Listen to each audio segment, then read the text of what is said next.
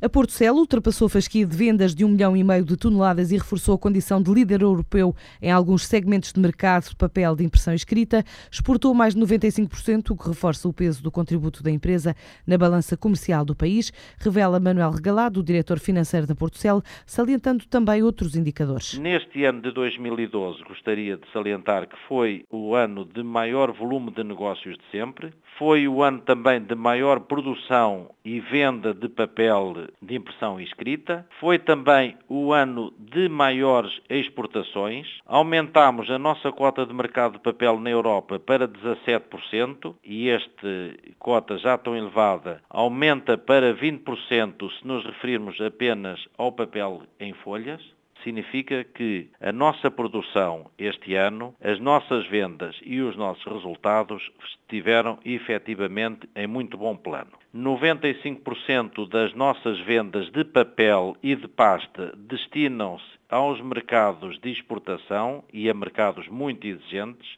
designadamente para os mercados mais desenvolvidos da Europa e os Estados Unidos da América. Representamos cerca de 3% do total das exportações portuguesas, dando, pois, uma contribuição muito importante para o tão necessário equilíbrio da nossa balança comercial. Em 2012, a Porto Cel também realizou a primeira campanha de produção de eucalipto, que estima atingir os 7 milhões deste tipo de planta colonal. Deu-se a entrada em pleno funcionamento dos viveiros do grupo, que ficam na nossa propriedade da Espirra, em que duplicamos a nossa capacidade de produção de plantas colonais, são utilizadas quer para os projetos de florestação do próprio grupo, quer para venda em preços favoráveis aos produtores florestais, asseguram aumentos importantes de produtividade e, por essa via, aumentam a rentabilidade das explorações florestais. Estes viveiros são os maiores viveiros da Europa de plantas florestais.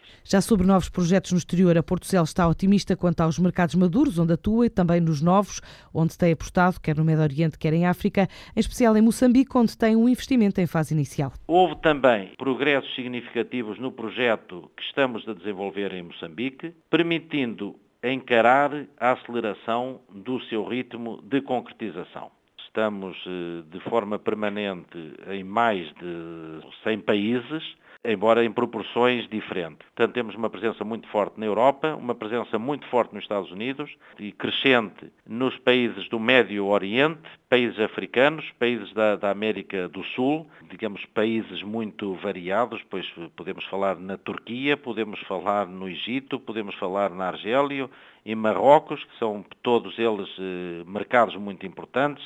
Estarmos presentes de forma relevante na China não acontece pela razão de a distância tornar a operação logisticamente pouco atrativa. Depois de conquistar cota de mercado na Europa, nos planos da empresa está assim a expansão a leste, também a norte da África e Médio Oriente.